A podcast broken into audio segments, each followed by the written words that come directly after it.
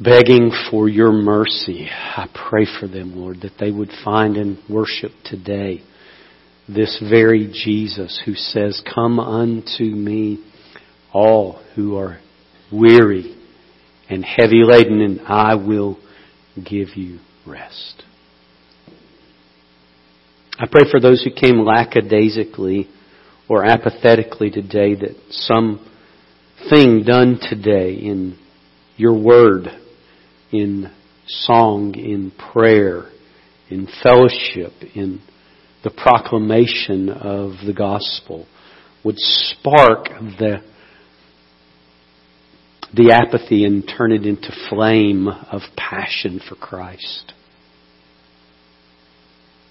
And I pray for those who came in far from God that through the gospel they would leave near to God, to you.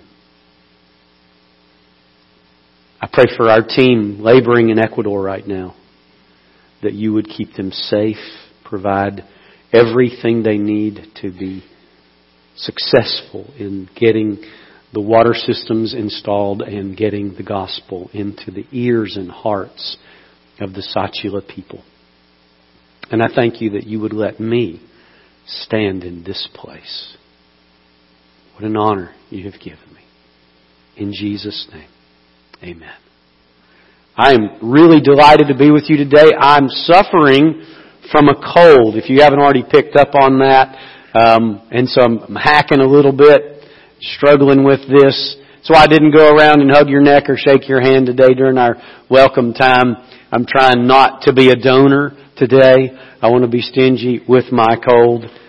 Um, what I want to do today is provide a framework for us in what we're doing all the way till Christmas in focusing on this capital campaign and reminding you of a couple of things that are urgently important to me. First, uh, it's not about the money.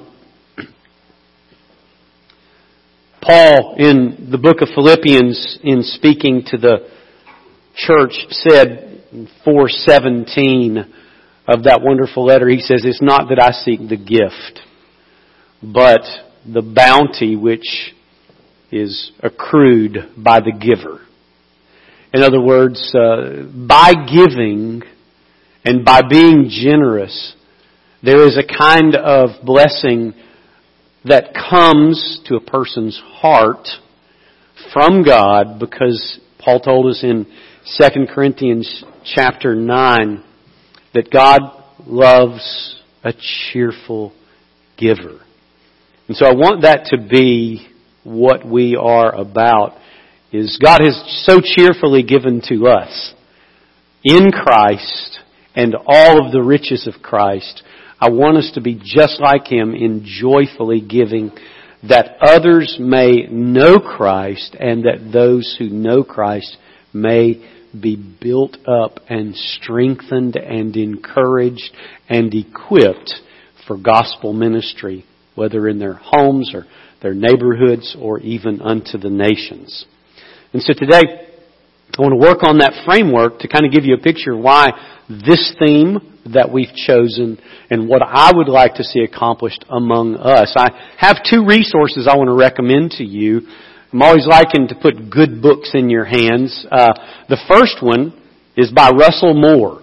It's called The Storm Tossed Family. It's half price right now at Lifeway. It's on the first shelf when you walk in the door at Lifeway and you look right there. It's half price. Really good deal for a hardback, about eleven ninety nine, which is really good for hardback. So uh, if you're adding it that way, of course it's on Kindle. If you're a Kindle person, I, I like Kindle. Uh, the second book that I'm recommending to you, I don't have a physical copy because I have it on Kindle and have it on audiobooks. Um, it's called The Gospel Comes with a House Key. It is the most influential book I have read in the last 10 years and the second most influential book other than the Bible that I've ever read. The Gospel comes with a house key.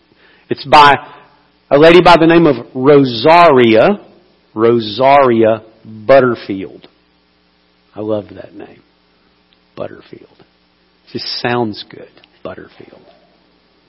Rosaria Butterfield. I would encourage you to get the audio book of it because she reads it herself. And there's something about when an author reads their own book that the passion behind it and the sort of the heart behind it's very evident. Uh, it's a challenging book and uh, I really want to encourage you. Uh, we'll be talking a little bit more about that. So here's what I want to do today. I want us to walk through a particular perspective that I would like for us to get. So let me start with giving you a picture.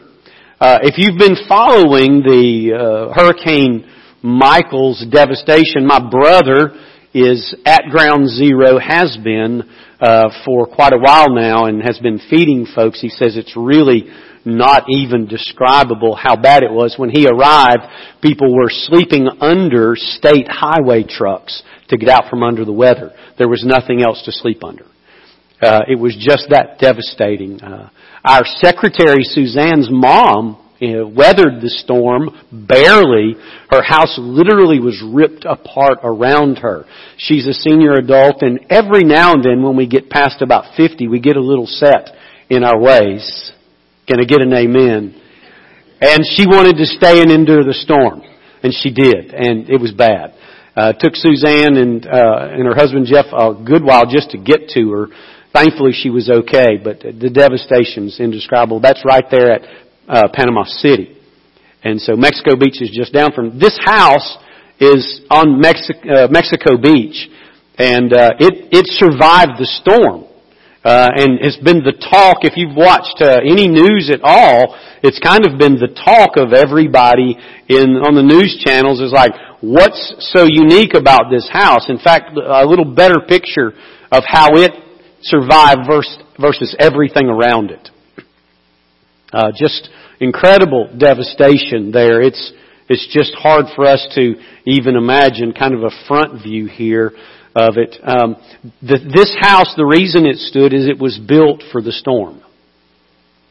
When the man built it, he designed it in light of, in view of, knowing the power of a storm. So everything in the house was built specifically because he knew that at some point in the journey of that house that a storm of the magnitude of Michael would hit it and the house survived. It wasn't that it was not damaged at all, but it was mildly damaged and livable. In fact, I had heard um, through the news sources that some of the very first relief efforts were actually staged out of and out from under this house because it was such a stable structure. So what I want to do is, in light of that, take you back to the text that was read today in Matthew chapter 7 verse 24.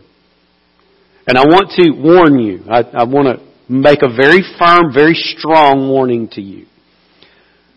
A storm more powerful than Michael is going to eventually hit your house. It will either be a storm of testing or a storm of judgment. Jesus is interested in your household's survival. And so he says in verse 24 of Matthew 7, Therefore everyone who hears these words of mine and acts upon them may be compared to a wise man who built his house upon the rock, and the rain descended and the floods came and the winds blew and burst against that house, and yet it did not fall, for it had been founded upon the rock. Jesus wants you to build your household, who you are, who your family is, who your inheritors will be. He wants you to build this in a way that can withstand the storms of testing and eventually the storm of God's judgment upon all. This is important to him in fact, he uses it as his invitation to his best sermon, his longest sermon, his most in-depth sermon. This is Jesus drawing the net saying, This is your choice. You will wrap up these words into your life, into your heart, and build your house, who you are, who your family is, and who you and your family will be. You will do this and survive, or you won't. And you won't survive. He doesn't give a middle ground here. He makes it very clear that the options are few. The options are two.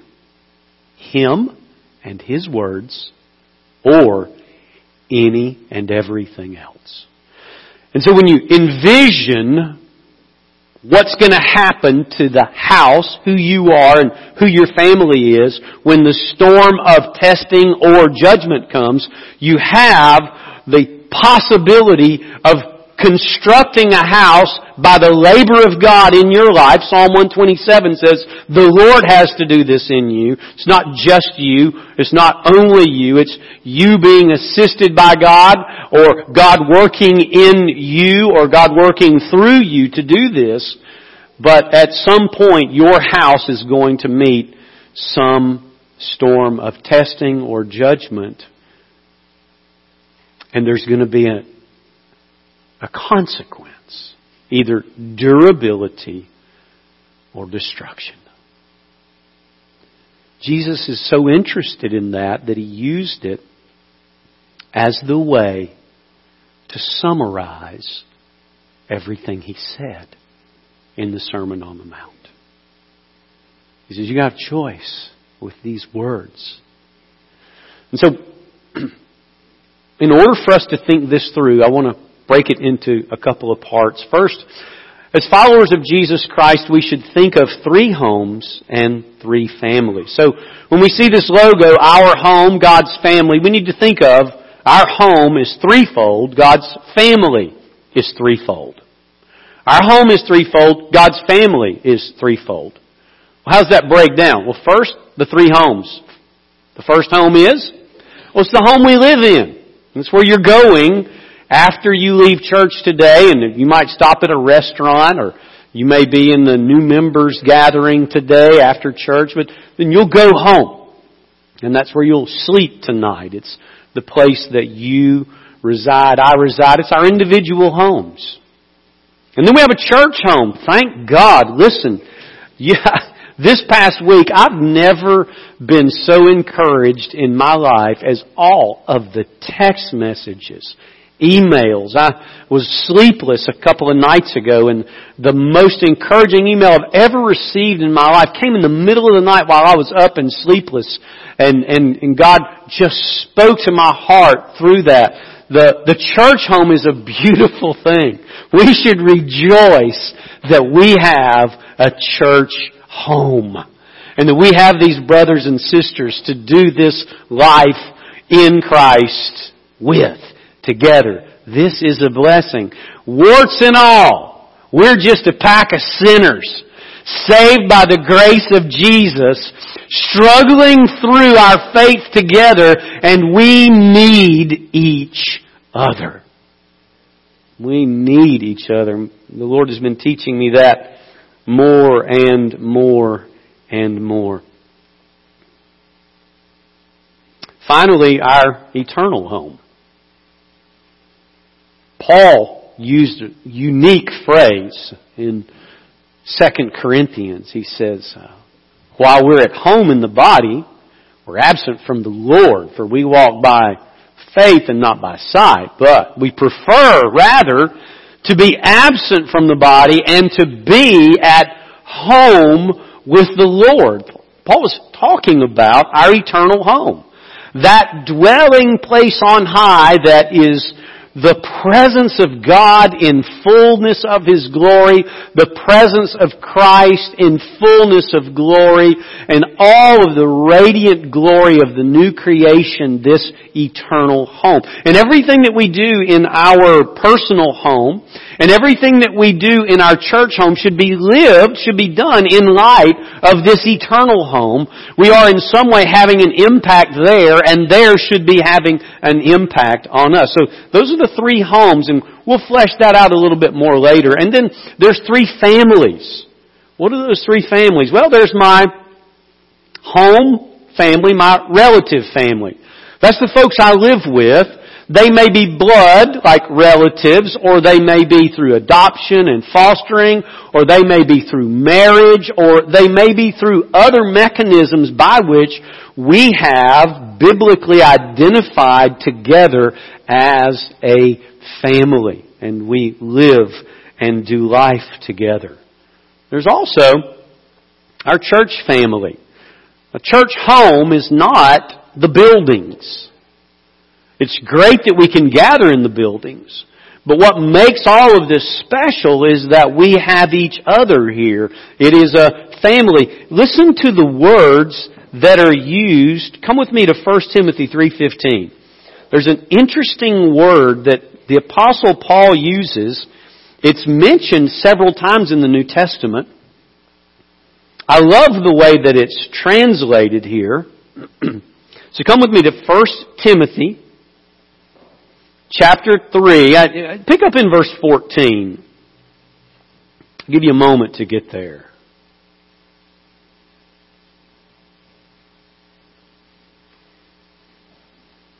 First Timothy 3, pick up in 14. I'm writing these things to you, hoping to come to you before long.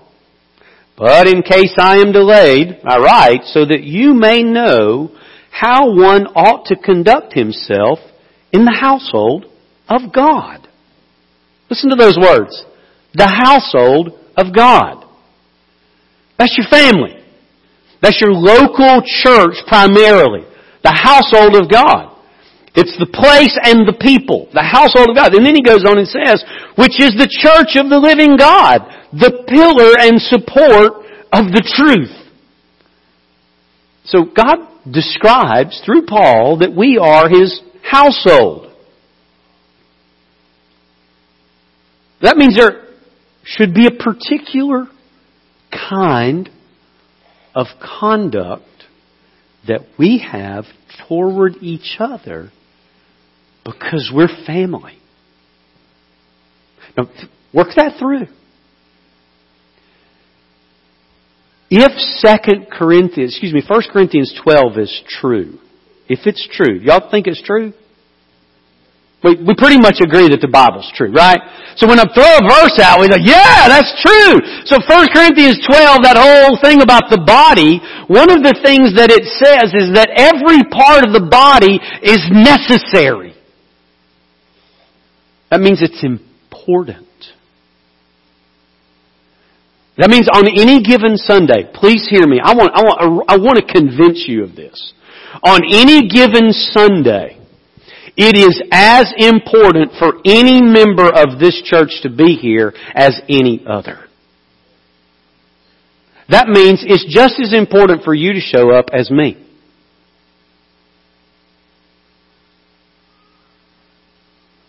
Do we believe that? We ought to.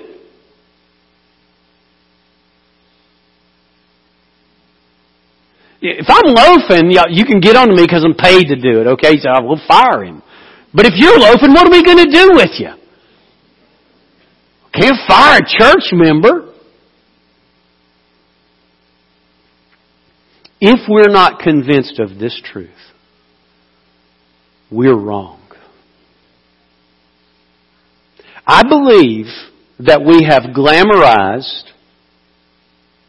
the role of pastors and minimized the role of members. I think that's what Paul was after when he was speaking to us in 1 Corinthians 12. Where he says that the parts of the body which we deem less presentable are actually more necessary. You see, back in Paul's day, the most offensive part of the body was the foot. It's just an offensive thing. If you go to the Middle East today, it's still the same way. I remember when Saddam Hussein's um, big, big uh, sculpture was torn down. If you watch that day, I remember a little Iraqi child run to it and take his shoe off and rub his shoe on the head of the uh, of the statue of Saddam Hussein. It was the most heinous act that you could have. And the apostle Paul says that where would your eyes be if your foot couldn't take you where your eyes need to get to? And so we need to embrace that if we're going to be the church, we have to have a mutual importance here. And understand that on any given day, if somebody doesn't show up, what the body needs from that person is lacking. I'm not talking about when you're truly sick or some, what we used to call in the old church covenant, providentially hindered. That means God kept you home. We've gotten to where whatever it is that we want to do that might get in the way of the church, we just go ahead and do it because we say, they don't need me. Who are you to say that? Who put you in this body? Because if you put yourself in the body, something's already messed up. But the Bible says God has so assembled the body just as He desired. That means that church membership is not just a matter of, well, I like this and I don't like that. It's a commitment to family that identifies with a family and says, these are my peeps right here. This is it. Ugly, rough, challenging, family. And so, our church family I could camp there too long. Here we go. Our eternal family. This one spreads it out beyond the local church and it spreads it out into all the churches around us. All the living Christians today, all the believers who've ever lived, and all the ones who will ever come along are one family. You see that group in Revelation when they all gather together and it says that I saw men and women from every tongue and tribe and nation gathered before the Lamb. That's the eternal family. That means that all of the born again believers in your community, they're not your competitors. Where did we get that from? Why is sheep stealing something that's become acceptable? Why aren't we raiding the bars and the strip clubs? Why aren't we raiding the poor neighborhoods and stealing from the devil's den rather than trying to raid each other's churches and build up our numbers? My goodness. What have we become? When we see things God's way, home and family, home and church family take on a whole new meaning.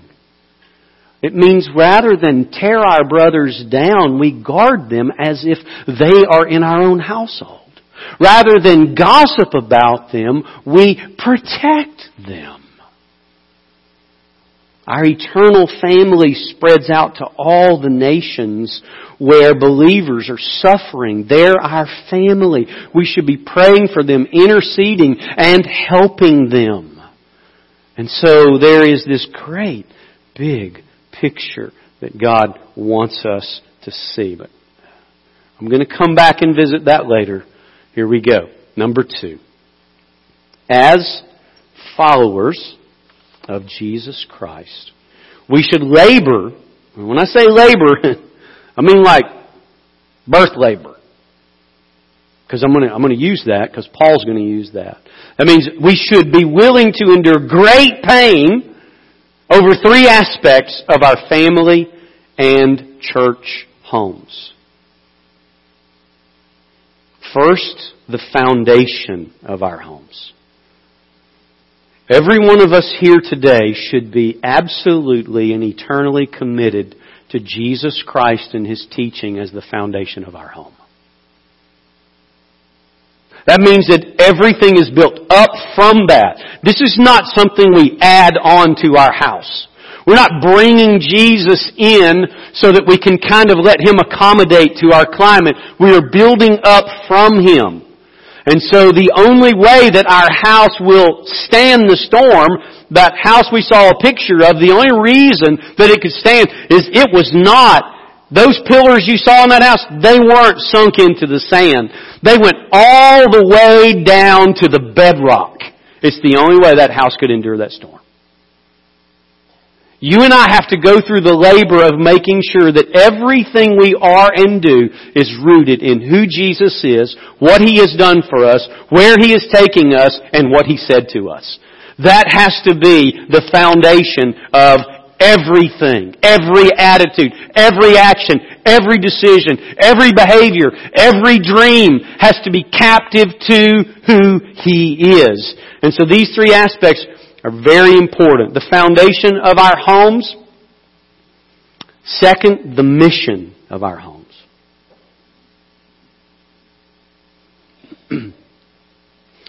Each of our homes should, mine does not, and I'm working through this, should have a mission statement. We need to raise our families up to know what we're about. We need to have some kind of statement that says, what are we doing here? What, what is? What, what's going on? What are we doing here? Why are we all here in this house and eating this food? And why did we buy this particular house? Does this house serve the mission of God? Do these cars serve the mission of God? Do these collectibles serve the mission of God? Do these furnishings serve the mission of God? Can I honestly say that what I own and what I have serves the mission of God and can be put under a mission statement that says, this is what we're about? This is challenging. This is not easy stuff. It's very convicting to me because I can tell you without any hesitation, no, at the Walker home. I cannot say that everything that I have is serving the mission of God. Some of it's serving the mission of Bart. Y'all with me? Can I get an amen? Anybody? Am I alone up here? Am I the only knucklehead?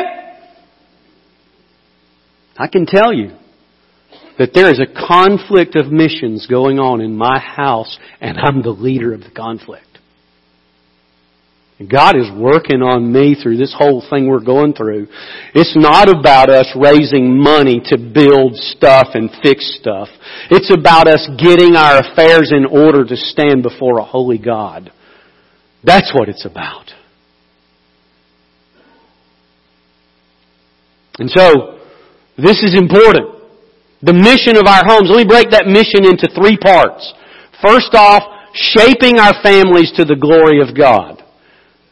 Everything that's going on in my house is shaping us. Our entertainment is shaping us. Our comforts are shaping us. Everything that's going on over at 2515 Donahue Ferry is shaping everybody in that house for something. I want it to be to shape us for the glory of God. I want it to be different. I don't want it to be just like the world because I'm not supposed to be just like the world. Here's what it should look like. It should be an environment to know God. It should be an environment to grow in His likeness. And it should be an environment where we're able to show others what God is like. That should be going on in my house. All that it is, all that I have should be that we know God. That's the most important thing. And that we know Him through the gospel and through His Word and through His church and by His Spirit. That's what should be going on at, the, at 2515 Donahue Ferry. That's what should be happening. An environment to know God. That means exploratory, open for question, bringing people in who don't know God, who I cannot be offended by the fact that they don't know God, so that I can welcome them and I can grow in God's likeness in such a way that I can show people who don't know Him what He's like by their first contact with God's people, which might be me in my house.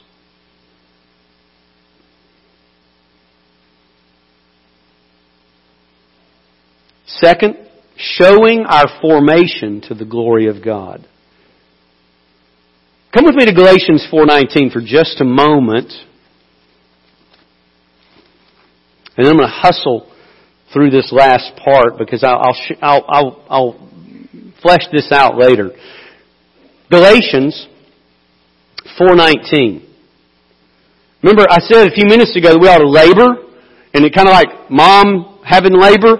Listen to how Paul deals with this, verse 19 of chapter 4 of Galatians. My children, with whom I am again in labor until Christ is formed in you. What does Paul say? He's saying it hurts to move people and myself towards godliness. It is a difficult thing. It is a painful thing. It is a risky thing. It is sometimes very hurtful. But we are to be showing our formation to the glory of God. In other words, as Christ is formed in me, as Christ is formed in my family, I'm able to use myself and my family as a place that I can welcome people into my home and show what God is like. As He is. This is how I let my light shine because the light is not my light. It's Jesus' light. So therefore let your light so shine before men that they may see your good works and give glory to your Father in heaven. Peter says that let your behavior be excellent among the Gentiles, among whom you live, among whom you are slandered as evildoers, so that in the day of visitation they may give glory to God for your good deeds. And so, shaping our families to the glory of God. That's what should be happening in our houses. Now, listen, everybody is being shaped in their house. The question is, are we shaping to the glory of God? Can we say that our use of entertainment, that our use of our spare time, can we say that our use of downtime, can we say that our use of our table, our fellowship, our hospitality, can we say that really this is shaping people to the glory of God? Can we do that in a way that shows our formation to the glory of God? How are we shaping others? Because we're being shaped. How are we forming others? Because we're being formed. And that carries on generationally and relationally, and therefore sharing our faith to the glory of God.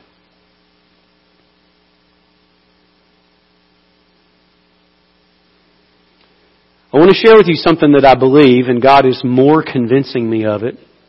And I want you to think it through with me for a moment. If we sent a missionary from the International Mission Board um, to a neighborhood, let's just pick somewhere in China, we sent a, a, and we found out that they, while there, spent all the resources that we sent them on themselves. They never built relationships with the neighbors around them that were gospel oriented. They never got out into the community to connect with people who were lost with the goal of bringing them to Christ. Uh, what would we do with them? What would we want to do? What, what, what would we want to do?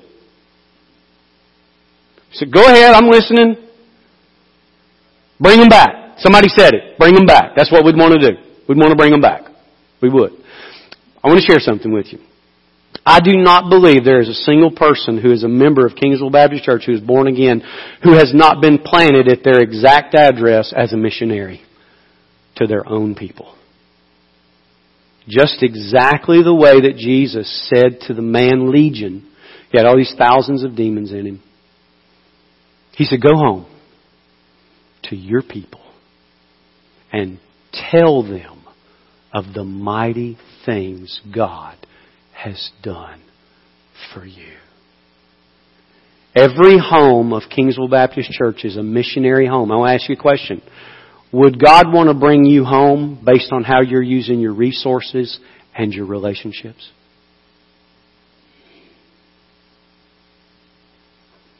If you were an IMB missionary, would God want to bring you back? Or are you a faithful missionary to your address? God's been convicting me of that. I think there's, I think there's a possibility He may just take me home. Because I've not seen myself in the light that I should as a missionary to my own neighborhood. I've squandered some opportunities. I'm ashamed. Now, thankfully, I don't have to work from shame. Jesus bore my shame. I don't have to work from guilt. He bore my guilt. But I am guilty and I am ashamed. So, we've got this picture. We've got the foundation of our homes, the mission of our homes. We see what our homes are doing, shaping, showing, sharing. But finally, the relationships of our homes. This is very important, and I think this one kind of brings us back and will take us home. How we treat each other, husbands and wives, as a picture of the gospel itself.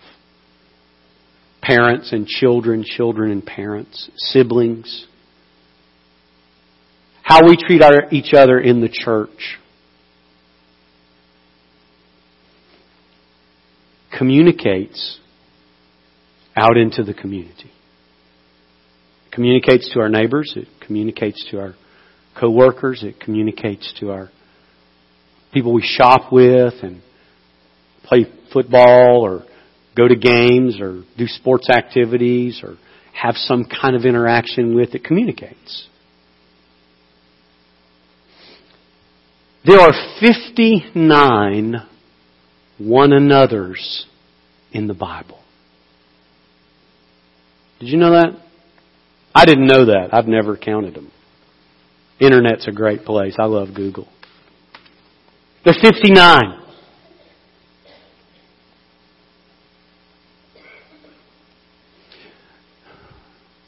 The church and the home, through the one another commands, are the place where real faith is either demonstrated or denied.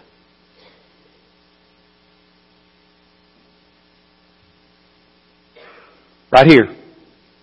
How we treat each other with all the one another's. By this, all men will know that you're my disciples if you love one another. Be ye kind to one another, tender hearted, forgiving one another, just as God also in Christ forgave you.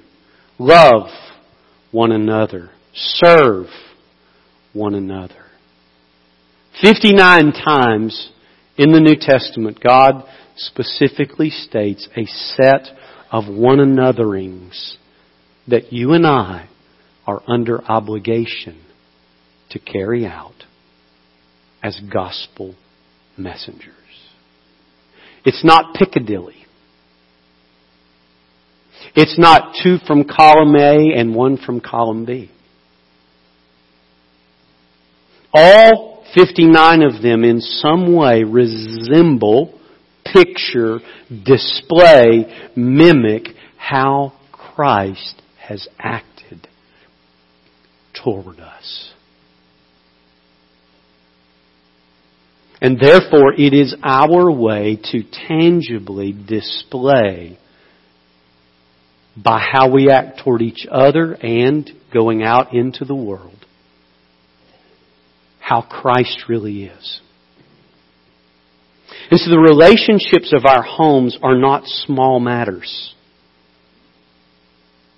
In fact, they are the fabric of the structure built upon the foundation. You see, this house is more than just a foundation. The fabric by which the house was built was upon the foundation, but it reflected the nature of the foundation. The foundation is sturdy, and so are the materials. When we construct our home with service, love, forgiveness, good deeds, foot washing, forgiving, tender hearted compassion. When we build our homes, those are durable things built upon an eternal foundation of Christ.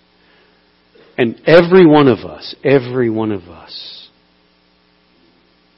need to today do what we I talked about last week. See, remember last week I talked about the heave offering? How many of you remember the heave offering last week? Some of you were asleep by then. I'm with you. Okay, I was asleep too. I was okay. Uh, heave offering, and we, we described what a heave offering was like. A heave offering, H E A V E, was something that you would, as Ernest T. Bass would say, you would heft up. All right. It was something that you would have a particular posture. Your posture was the posture of one who was giving honor and deference.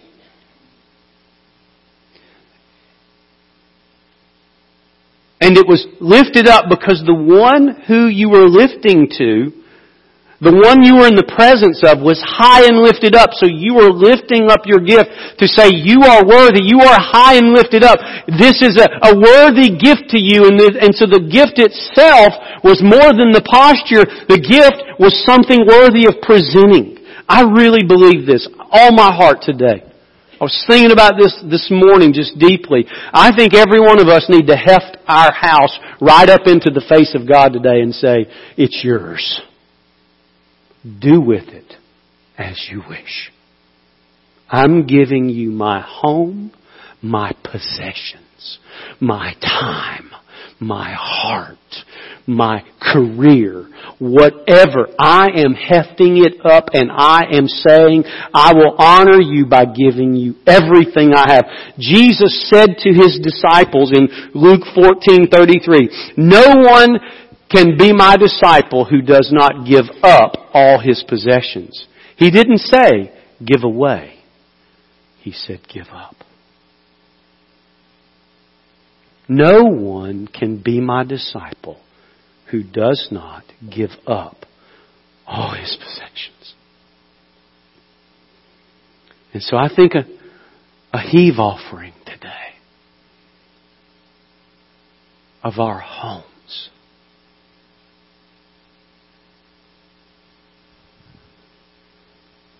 lifted up to one who is high and exalted and worthy, and say to him, All that I am and have is yours. Not out of guilt, not out of shame, you bore that, but out of worth and worship. It's all yours. I think that would mark something in us today. I think it would mean something to us today. And I think it would start to bleed out into our community that there's a group of people living in Ball, Louisiana who gave everything they are and everything they have to someone who was worthy of it.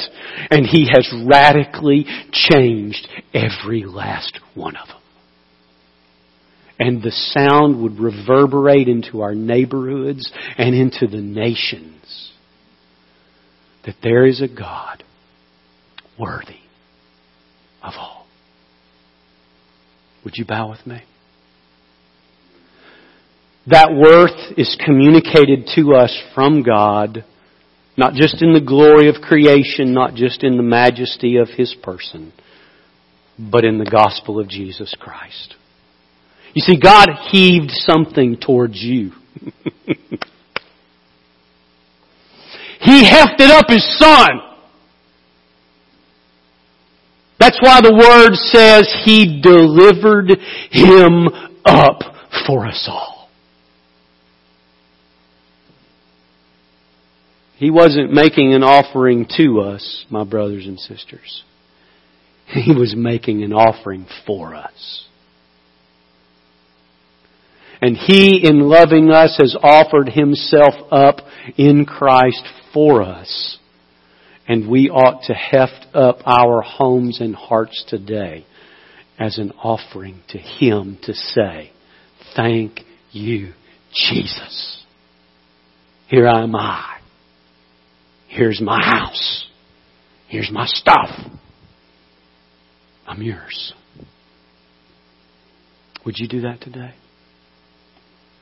Some of you came in today and you're far from God. You've never received grace by faith in the gospel because you've never trusted that Jesus died for your sins and was raised again.